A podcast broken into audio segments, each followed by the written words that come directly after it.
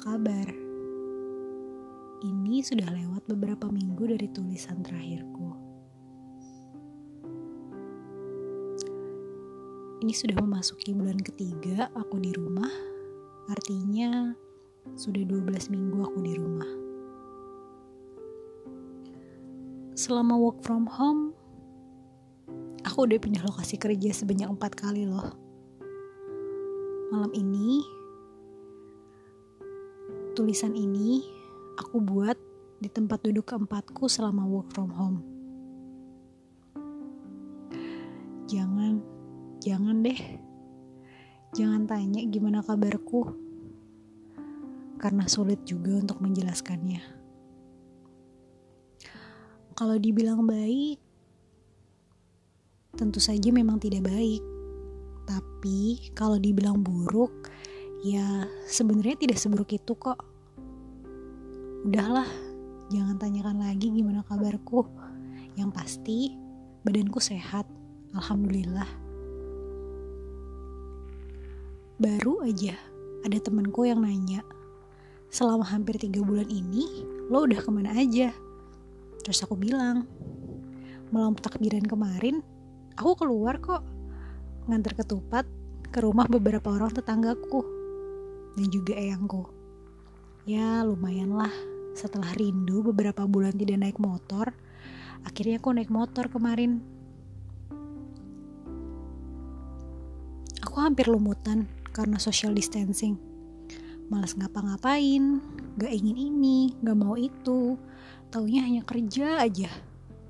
Kalau lihat teman-temanku yang lain, mereka siap belajar memasak, masak makanan ini, masak makanan itu. Ada yang bercocok tanam, ada yang bersepeda, ada yang olahraga. Kalau aku, ya hanya kerja dan rebahan aja. Hmm, cari uang aja terus, tapi yang lain gak dicari. Beberapa kali, gak jarang aku merasa kehilangan diriku. Jiwaku rasanya tergadai. Ada pertentangan batin di sana. Aku merasa miskin inspirasi, gak punya ide, hanya mengeluh saja yang ingin kulakukan. Aku gak bisa menyalahkan diriku sih, karena dia merasa seperti ini. Perjalanan yang dia lalui beberapa minggu belakangan ini memang melelahkan. Aku gak bisa bilang kalau setelah hampir tiga bulan di rumah, aku bisa tetap sehat secara mental. Karena memang jelas-jelas tidak. Kayaknya Udah sejak beberapa bulan yang lalu aku kehilangan sanitiku.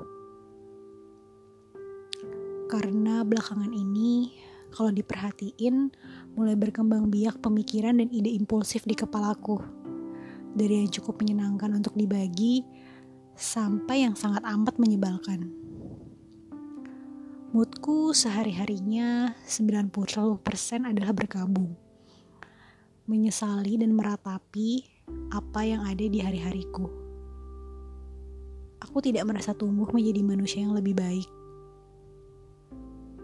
Bahkan, aku seperti sedang melupakan bahwa aku harus menjadi manusia yang lebih baik setiap harinya. Aku gagal menjadi bijaksana. Bahkan, aku sedang tidak ingin belajar menjadi bijaksana. Persetan dengan bijaksana. Tidak hanya mati rasa kali ini, tapi mati segala-galanya. Hanya saja, nafasku masih terus diisi ulang setiap pagi oleh Allah. Jadi masih bisa menulis tulisan ini dan merekamnya deh. Aku yang pada dasarnya pesimis akan segala hal, kali ini bahkan berada pada tahap yang lebih rendah. Banyak hal lalu lalang secara cepat di kepalaku. Aku bahkan hampir tidak tahu caranya memperlambat keputusan yang aku ambil saat ini bisa aja berujung dengan penyesalan, dan kemungkinan itu terjadi lebih besar sepertinya. I'm not in the right mind right now. Belum ada hal yang bisa membuatku cukup optimis dengan hidup dan hal-hal tentangnya. Aku berpikir bahwa semua hal dan ide yang aku utarakan saat ini akan berujung kegagalan keputusan dan hal baru yang aku ambil atau aku lakukan akan membuat aku semakin jauh dari tujuanku. keadaan saat ini membahayakan bagiku dan juga bagi orang-orang di sekitarku. Maka dari itu, lebih baik aku mengasingkan diri sebelum aku lebih tersesat karena mencoba sesuatu yang baru saat aku sedang tidak sadarkan diri. Sepertinya akan lebih baik menghabiskan apa yang ada di piringku, bertahan pada apa yang ada saat ini. Jangan putar balik atau mengambil jalur yang tidak disarankan oleh GPS-ku. Karena berhenti pun terlihat tidak memungkinkan. Ya sudah, coba kita lanjutkan saja perjalanan yang berbatu ini. Tapi, aku tidak ingin mengencangkan sabuk pengamanku. Memakainya pun terasa sesak. Karena memang bukan keselamatan yang utama, bukan saat ini. Melainkan akhir. Aku ingin melihat akhirnya. Di manakah dia? Berapa lama lagi? Ada yang bilang aku terlalu lelah karena berlari terus. Jadi mungkin bisa beristirahat dulu sambil minum teh dan ngambil nafas. Lihat ke kanan, lihat ke kiri, coba dicari lagi motivasinya.